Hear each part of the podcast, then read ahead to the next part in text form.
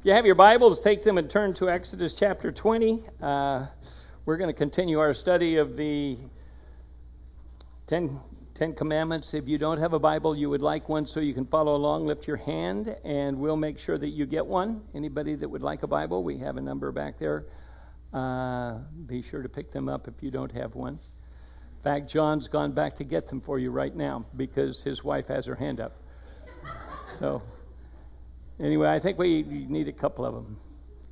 But anyway, Exodus chapter 20, we started the Ten Commandments, and then last week we took a break because we were talking about parenting and being moms and how you're to relate to your kids. And hopefully that was beneficial and helpful to some of you are moms or grandmothers or parents, fathers, grandfathers. Uh, I know it relates to me. Uh, but as we come to the Ten Commandments, they're broken up into two parts. The first four have to do with our relationship with God, and the second six have to do with our relationship with man. And as you know, the Great Commandment, it says, Love the Lord your God with all of your heart, your mind, your soul, your strength. You love God, you love your neighbor as yourself. That's where we get into our relationship with humanity. And so these first four talk about a lot about how to love God. How do we love God? I was thinking about that as, as I was going through this this week. How, how do we love someone that we cannot relate to with our basic five senses? We can't touch him, we can't see him or hear him audibly, or, uh, you know, I'm, I'm not going to say smell, but uh, maybe he'd wear cologne, I don't know. But how do we love someone that you can't touch? How do you love someone that you can't see? That he doesn't relate to our physical senses. A lot of people say, well, if I can't see it, touch it, feel it, whatever, then it isn't real. And yet there's a lot of things that we can't feel, touch, see that we believe are real. There's no question about that.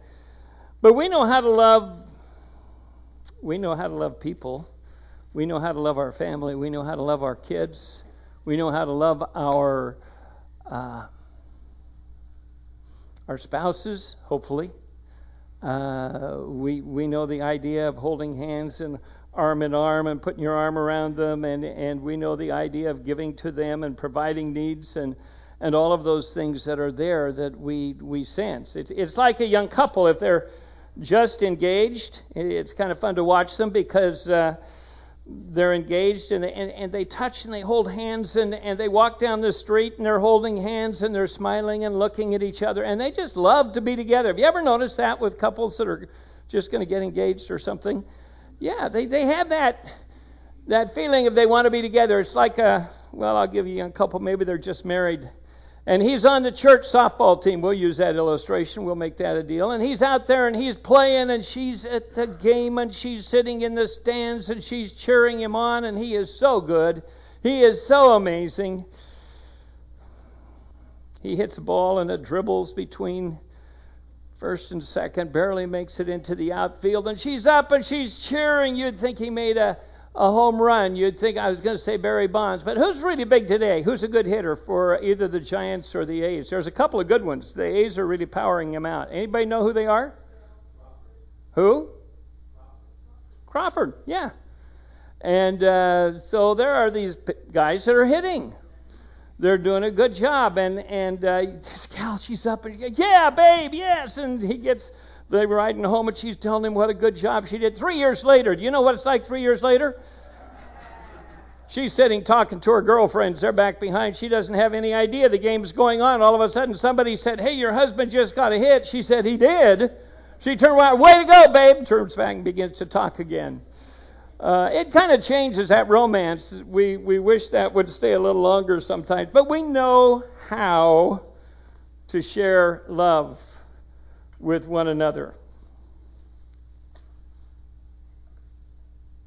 But the question remains the greatest commandment in the Bible love the Lord your God with all your heart. How do we love God? Well, we know that it says, if you love me, you'll keep my commandments. If you love me, you'll obey me. You'll do the things that I ask you to do. And certainly that is true. But I, I believe as we come into the second commandment this morning. We were looking at the first commandment a couple of weeks ago. As we come into the second commandment, we're going to see one way that we can love God, that we can display our love for God. And I think that is important. It talks about the priority of God in our lives. Where does He fit in, in how we live? And to look at this, I want to look at the first commandment first. If you have your Bibles, Exodus chapter 20, in verse 3, it says, You shall have no other gods before me.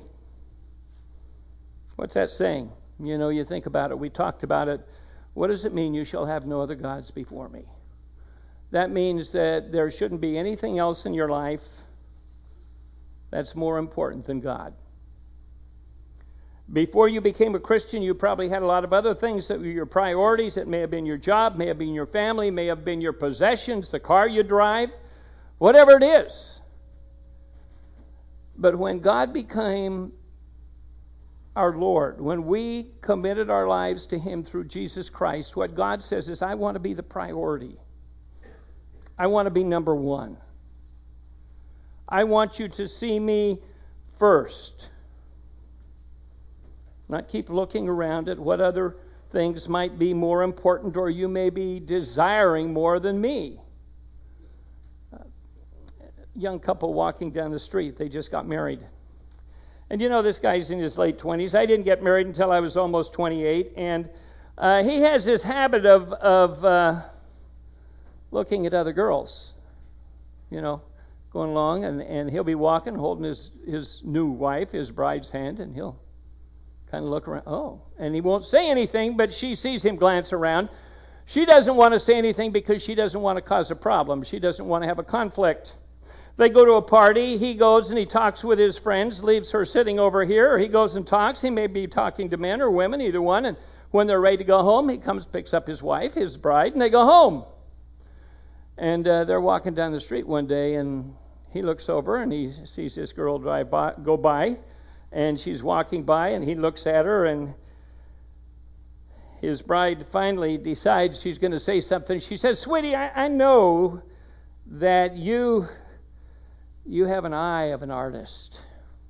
You, you see that which is beautiful. You look at those things that are most beautiful, but says, I just want you to know right now I'm your art piece. And you know, when you see that beautiful girl going by, I don't want you looking there. I want you to look at straight ahead, or I want you looking at me. I don't want you looking anywhere else.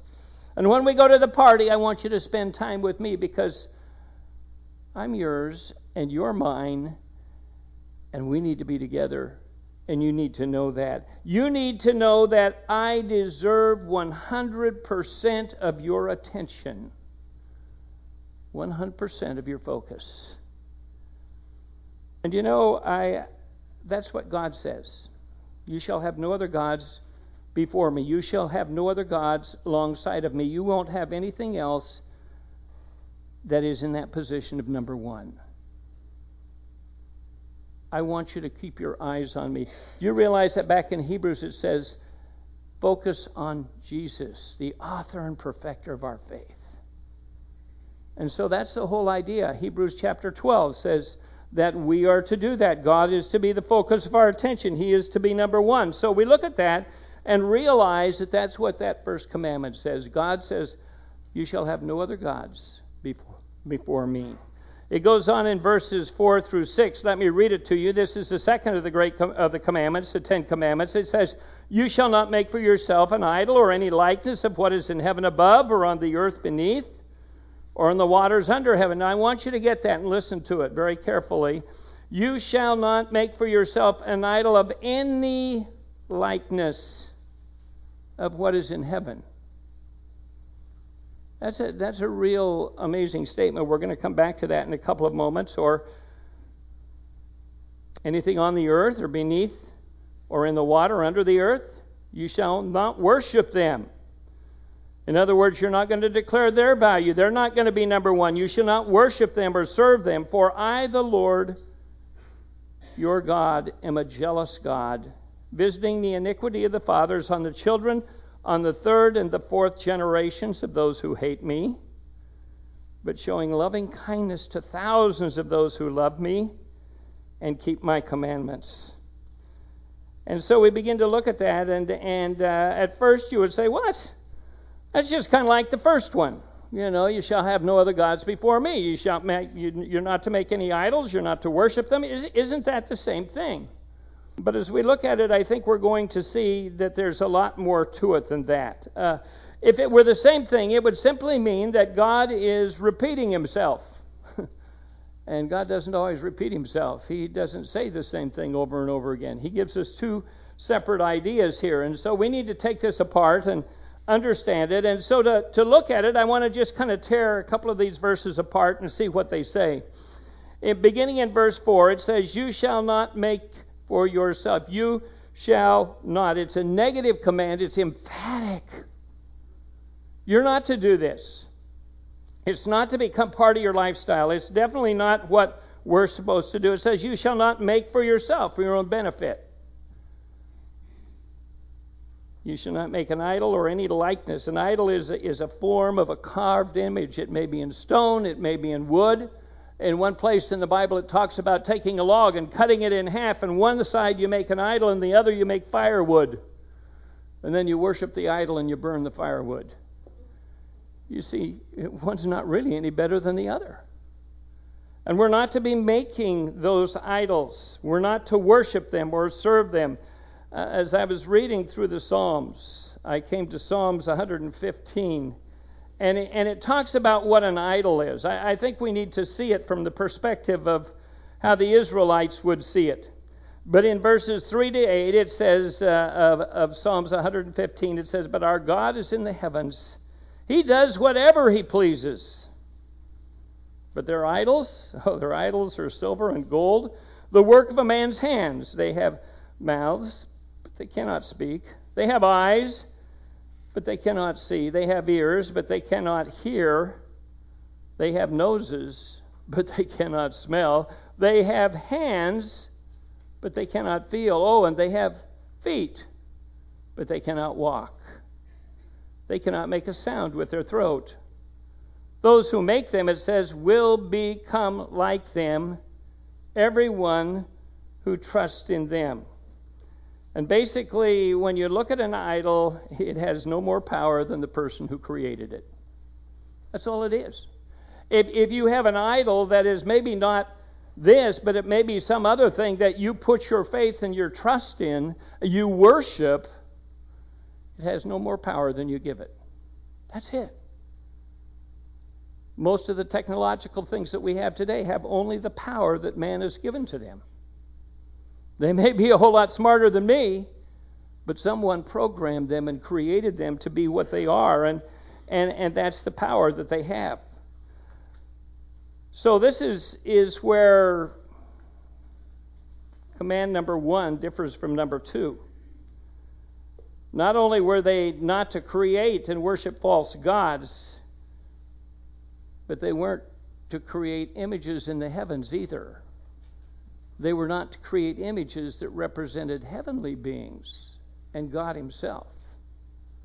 And that's where it begins to change. That's, that's where we need to look at it and understand a little bit what it is. We're not to create images that portray Yahweh. We'll use the Hebrew words that we just learned Yahweh or Adonai or Elohim. We're not to make images that would relate to the Trinity Father, Son, and Holy Spirit for the purpose of worship. It's what we would call worship helpers, things that help us to worship God, but that's not what God desires for us to do because then we begin to, as we're going to see, limit who God is by what we create. You see, when we do that, we. Uh, we distort the image of God. If you have your Bibles, turn back to Exodus chapter 32. Exodus 32, Moses was up on the mountain. Uh, the children of Israel came to Aaron, and, and I'm amazed at Aaron because they came and said, Aaron, well, let me read it for you. Uh, chapter 32 of Exodus, and we'll begin with verses 1 through 6.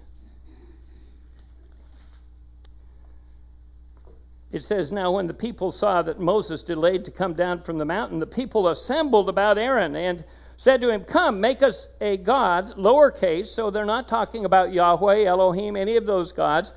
Make us a God who will go before us. In other words, we want you to create an idol that will lead us, but an idol can only go as far as someone else moves it. Well, as for Moses, this man who brought us up out of the land of Egypt, they didn't even give God the credit for that. It was Moses, this man that brought us up out of the land of Egypt. We don't know what has become of him. And Aaron said to them, Well, tear off all of the gold rings which are in the ears of your wives and your sons and your daughters, and bring them to me. And then all the people tore off all the gold rings which were in their ears and brought them to Aaron. And he, he took this from their hand and he fashioned it with a graving tool and made it into a molten calf. And they said, and they said, This is your God, O Israel. Again, lowercase. They were looking at as the God who had brought them out. You brought, he who brought you up out of the land of Egypt. Now, when Aaron saw this, he built an, an altar before it. And Aaron made a proclamation, and he said, and this is interesting to me tomorrow shall be a feast to the capital L, capital O, capital R, capital D, Yahweh. You see, Aaron understood who brought them out. The people didn't. They were making a god and saying he brought them out. And Aaron said, We're going to have a feast to Yahweh, to the God of Israel, the one who said, I am that I am. And so the next day they rose early and they offered burnt offerings and brought peace offerings. And the people sat down to drink, or to eat and to drink, and they rose to play. I want you to notice something. Moses was gone, he wasn't there. Moses seemed to be the one that kept this group of individuals that had come out of Egypt in, on track. He was the one that would go between them, be, between them and God. He was the intercessor in a way between them and God. And so, as long as Moses was there, they seemed to be on track. But when Moses left, and it's too bad that sometimes we put men and women in that position of being an intercessor, the ones that hold us on track. But when Moses left, they began to say, Oh, we need a new God. We need another God. Well, Aaron apparently still understood who God really was. He understood who brought them out. He was there when Moses went before Pharaoh. He was there to help speak. He was the one who helped with the, the miracles that took place there. And yet he fashioned this calf. Now that the, the calf, the bull, was an Egyptian god, and it it it, it uh, represented a, a God of, of, power and potency and, and authority. And so maybe that was how Aaron saw God. But that's what he created. He created an idol, even though God says that's not what we're supposed to do. Listen to verse 4b. It says, You shall, oh, verse 32. And he took us from this land and fashioned it into a graving tool and made it into a molten calf and they said, This is your God, O Israel, who brought you up from the land of Egypt. And it was in verse 5 that I begin to see what Aaron thought. He says, And when Aaron saw this, what they were doing, what they were proclaiming to be, he built an altar before it, and, and Aaron made a proclamation. He said, Tomorrow shall be a feast to Yahweh. God. Uh, Maybe in Aaron's mind, I don't know, he saw the bull as one who would represent the power of God and the authority of God and how he'd brought them out of Egypt. But you know what? God wasn't flattered.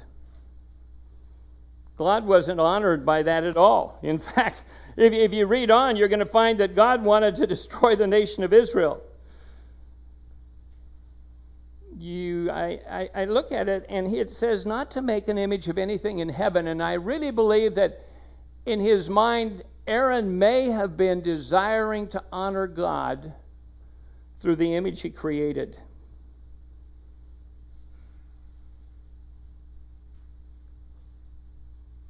And yet, when the people saw what Aaron had created, their worship changed. It's what we might call a worship helper. If we can see something like a molten calf or a, a, a calf made out of gold, a symbol of power and authority. Maybe it'll help us to focus better on God. But when we have those image helpers, what they do is they distort who God is. It, it gives us an inferior view of who God is. It, it was an illustration. It took away from the idea of probably His holiness, His love, His mercy. Those wouldn't be seen in the image of the bull. And so when we begin to create images of who someone is, it changes how we see them. How, how, do you get an image of someone from the past? What, what is it that, that causes you to think about what Jesus might be like, or what he might have looked like, or what Adam and Eve might have looked like? You know, I, I, my images, my ideas come from pictures. Somebody write, paints a picture, they paint a painting or whatever, and I look at it and say, wow, that's Adam and Eve. You know, we'll take them. We won't take something that would be like Jesus or God right now. But but they they they do a picture and you go, wow, that's what they look like. How many of you right now have an image in your mind of what Adam and Eve look like? Oh, come on. I have a picture of what they look like. I remember him running through the garden hand in hand, trying to hide. He had brown hair, fair skin. She had blonde hair. That's the image. Because you see, I come from a, a European background, and it's amazing how the artist would create things in their image of what they look like. And so when I look at Adam and Eve, that's, that's kind of how I see it. How many of you think in your image of the garden, was it uh, cloudy or sunny? How many of you think it was sunny? All right. How many of you think it was cloudy? Do you know what the Bible tells us in, in Genesis chapter 1? It says that the, or Genesis 2, I guess, it says that the ground or the earth was watered by a mist that came up, and there was basically a canopy over the earth at that time. They didn't see the sun. Wow. Why do you think it was sunny? Because in the picture I saw, it was sunny. You see, the pictures, the images, the statues begin to shape what we see, what we believe is true, and, and how things should be. Uh, you know, I, I think of, of how I think of Jesus and uh, what he was like, and it's, and it's based on pictures that I've seen. And yet we don't know what he looked like. When I was a boy, we had a lot of pictures that were of Jesus, and he had long brown flowing hair, and it kind of turned up at the end. And he would be in a garden, or he would be with sheep. He would be knocking on a door. He would be um, with little children. He always looked gentle. He always looked kind. He had such a, a wonderful, kind look on his face. And that was kind of my Jesus. That's what Jesus was like when I was a boy. That's how I viewed him. Now, when we got into the probably 70s or 80s, the Jesus pictures began to change. And there were those individuals that began to paint pictures of Jesus where he had more of a stubble on his face than a well trimmed beard. His face, her head, hair was a little shorter and kind of scraggly in comparison to the beautiful hair that had just come out of the beauty shop.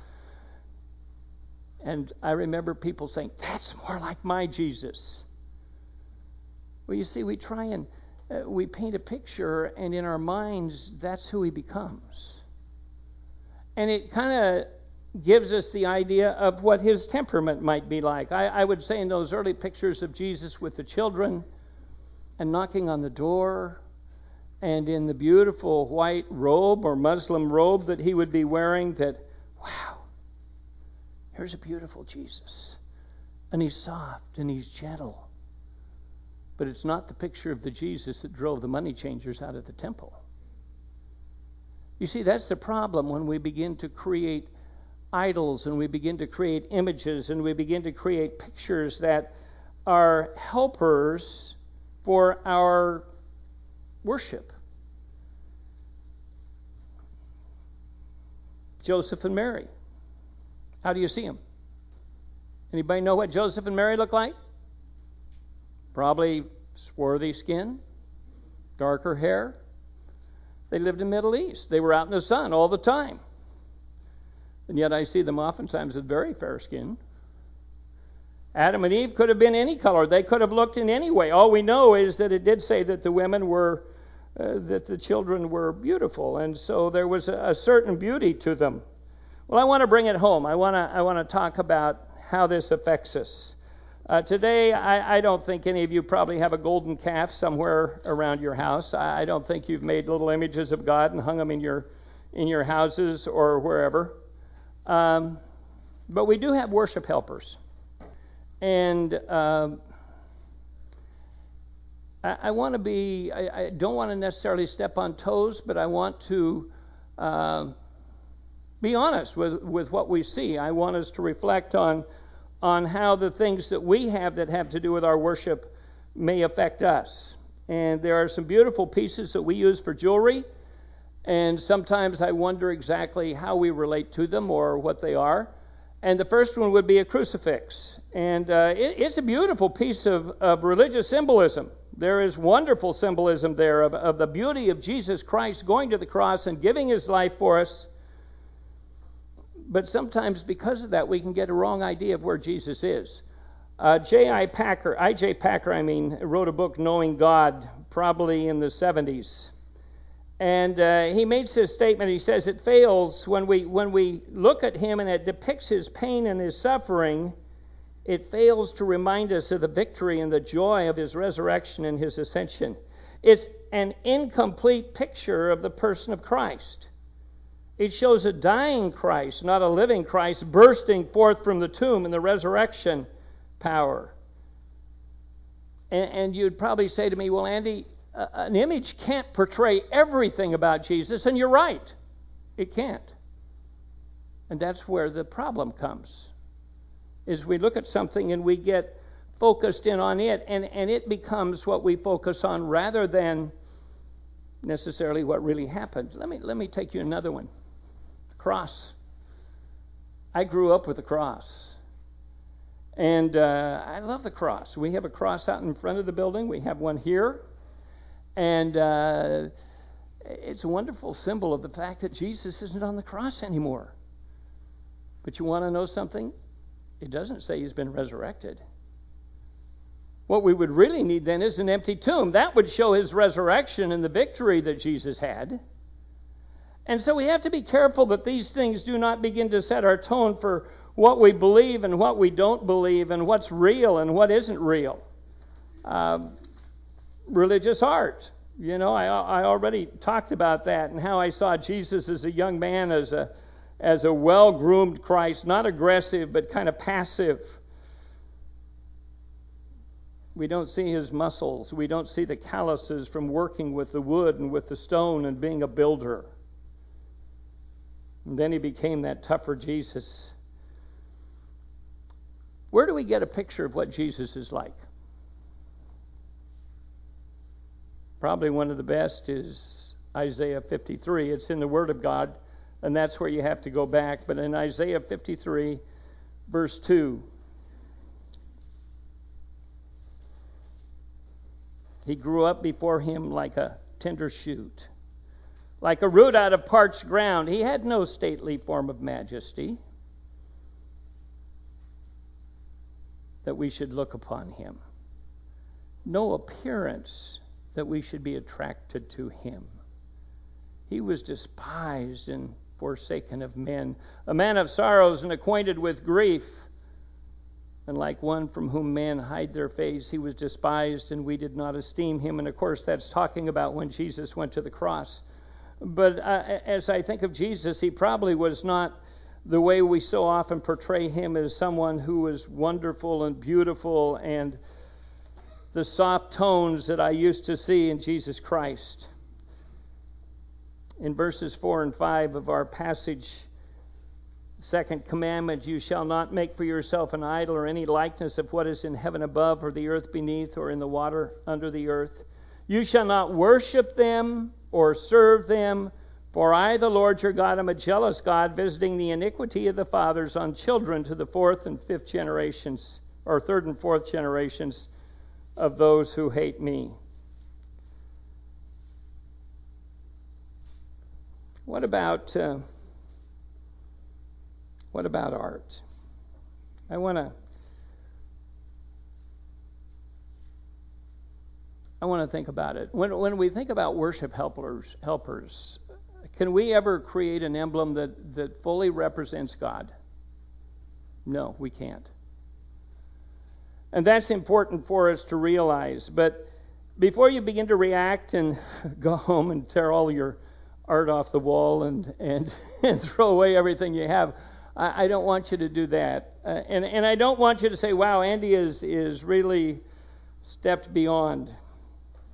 But what does it say about religious images in the house of worship? Well, even the Israelites put the cherubim into the Holy of Holies, and God had them do that. So we know that uh, there were some things that were allowed.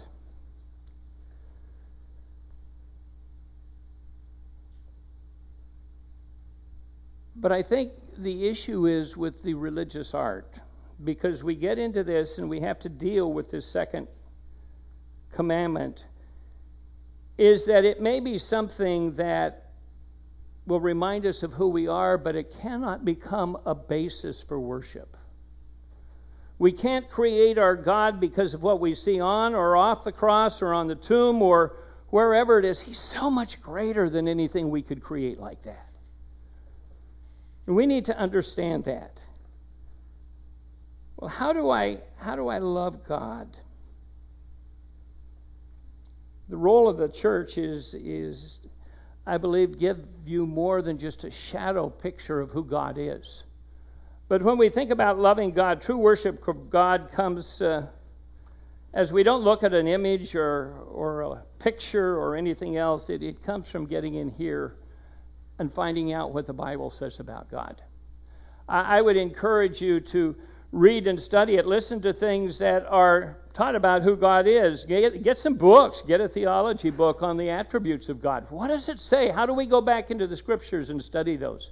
That's how you begin, begin to get a picture of who you worship and who you don't worship. That's how we properly fulfill that, that second commandment of not making an idol. You know, back in John chapter 4, verse 24, it gave us instruction for worship, and it says, True worship must be in spirit and in truth. Spiritual worship, it involves, I, believe, in some ways, it, it, it's certainly spiritual, but it's, it's, it's that internal, external emotion part of it that's there. That, that we have that love for God. There should be a, an emotional thing. There should be a spiritual tie to God. It says we also worship Him in truth. We worship Him in spirit and in truth. Where do we get the truth? We go back to the Word of God. That's where we always have to go. If we try to worship God in any other way, we miss what worship's all about. We can't have worship helpers that, that tend to distort the truth of who He is to truly worship, we have to have a true picture of God. We can't have a half truth. We ha- can't have something that has been created because of pictures or symbols that we've seen rather than the Word of God. And, and I'll be honest with you, I don't, I don't think the greatest problem in the worship of the evangelical church today or most churches has to do with religious symbols. But I believe the real problem that we have in worship is an incomplete view and relationship with God. Uh, we do a lot of preaching oftentimes on how to have a good family or how to relate to people or how to get along and how to have unity and all the different things. But what we really need to do sometimes, and it's what we did when we did the, the names of God, we just need to go back and say, Who is He? Time and time again. Who is Jesus? Who is God? Who is the Father? How does it relate? Some people see him as a tight fisted old judge. Boy, I don't like the God of the Old Testament. Have any, any of you heard that? Any of you thought that? Back in, in Psalms 103, verse 8. I, I remember hearing people, I've heard people talk about almost having two different gods, one in the Old Testament, one in the New Testament. They didn't like the Old Testament because he was demanding and he would punish the nation of Israel and it bothered them. But in Psalms 103, verse 8, it says, The Lord is compassionate He's gracious. He's slow to anger. He's abounding in loving kindness. Oh, he will not always strive with us, nor will he keep his anger forever. He's not dealt with us according to our sins, but rewarded us according to our, nor rewarded us according to our iniquities. And it talks about a compassionate, loving God. And some people, and I, I remember over the years hearing people talk about how mean and angry and hard God could be. Others see God as a just a nice old guy in the sky. You know, he's he's not going to judge us for anything. We're not going to get in trouble with him. He's he's a loving God. All I have to do is say, "Forgive me for my sins," and it'll be okay, and I'll go ahead and do whatever I like from that day forth. And that's not true either. Bill Hybels talks about going on a plane, and he met a young woman on that plane, and she was uh, talking to him, and he asked her about her relationship with God and who was God to her, and oh, she was a Christian. She believed in God. She'd received Him, but then she began to talk about her life. She was living with a boyfriend out of wedlock. They were involved in drug use. They were involved in a number of other things that were immoral and weren't right. And he said, How can you do that as a Christian? And she said, Oh, God's forgiving. God's loving. You know, God knows that boys will be boys and girls will be girls. And she had an, uh, an improper view of who God is because there is that day that there will be a reckoning. And there is that issue have we really made God our Lord and not just one who forgave us and accepts our sin? Because he doesn't. Doesn't mean that he's harsh. He's still compassionate. He's loving. And so we need to see a total picture of God. I remember in, in the previous church I was in, we had just finished building the building. Well, we didn't build the building, but we had remodeled. It was a, it was a metal storage building before, and uh, one of the men came up and said, "We've got to put a huge cross on top of the building. I said, Why? Well, so they know we're a church and they know that God's here. And I said, No, we don't need that big cross to do that. Well, then let's put a cross in front of the building so that they can see who we are and they'll understand what we worship. He wanted to put it in the flower garden out there, and I said, No, we don't need to do that. And finally, we compromised and we put our name on the sign. But I'll tell you what, when people look at a church, it isn't the cross on the front of the building or the cross in the front of the auditorium that makes us the people that God wants us to be. People will know whether we are Christians or not by how we treat one another and how we treat others. And that's when Jesus Christ is seen, and that's when God is seen. Jesus made a statement. He says, They will know you're my disciples because you have love one for another. Am I telling you to go home and get rid of all of your artwork? Hell. I've got some beautiful artwork at home and I love it, but it doesn't draw me to worship. My worship comes not from coming in and, and looking at the cross, although I do that once in a while and I pray, but my worship comes from who I know, who God is, and my relationship with Him and what He's done for me. He said, Number one, you shall have no other gods before me. He said, Number two, you shall make no images, heaven above, on the earth, or in the water under the earth, that you worship instead of focusing and worshiping on who I am. So we go through the Ten Commandments there. I look at the second commandment, and it may not be one that, that you all reflect on so much as, wow, that's, that's a issue I have a problem with. Probably isn't. But still, we need to be aware that we're not to put things in front of God or make them the basis for our worship or worship helpers instead of directly worshiping and honoring the God that we have and studying His Word and spending time in prayer. Let's pray, shall we? Father, you know, as I, as I look at this second commandment, I, I think, does it relate to us today? Certainly it does.